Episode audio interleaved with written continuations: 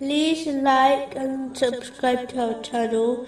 Leave your questions and feedback in the comments section. Enjoy the video.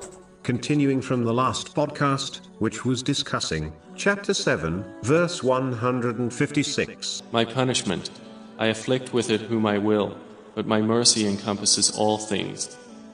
So I will decree it especially for those who fear me, and give zakah, and those who believe in our verses. A narration found in Jami R. Tirmizi, number 2459, describes the difference between true hope in the mercy of Allah, the Exalted, and wishful thinking. True hope is when one controls their soul by avoiding disobedience and actively struggles for the hereafter, whereas the foolish wishful thinker follows their desires and then expects Allah, the Exalted, to forgive them. It is important for Muslims not to confuse these two attitudes, so that they avoid living and dying as a wishful thinker, as this person is highly unlikely to succeed.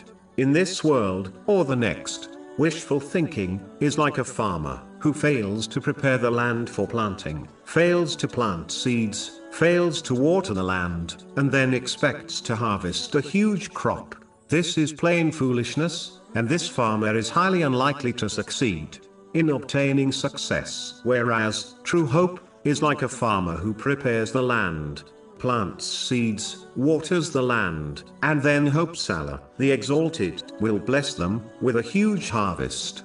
The key difference is that the one who possesses true hope will actively strive to obey Allah, the Exalted, by fulfilling His commands, refraining from His prohibitions, and being patient with destiny, according to the traditions of the Holy Prophet Muhammad, peace and blessings be upon him. And whenever they slip up, they sincerely repent. Whereas, the wishful thinker will not actively strive in obeying Allah, the Exalted, and instead follow their desires, and still expect Allah, the Exalted, to forgive them. Muslims must therefore learn the key difference, so that they can abandon wishful thinking, and instead adopt true hope in Allah, the Exalted, which always leads to nothing except good and success in both worlds, which has been indicated in a narration found in Sahih Bukhari, number 7405.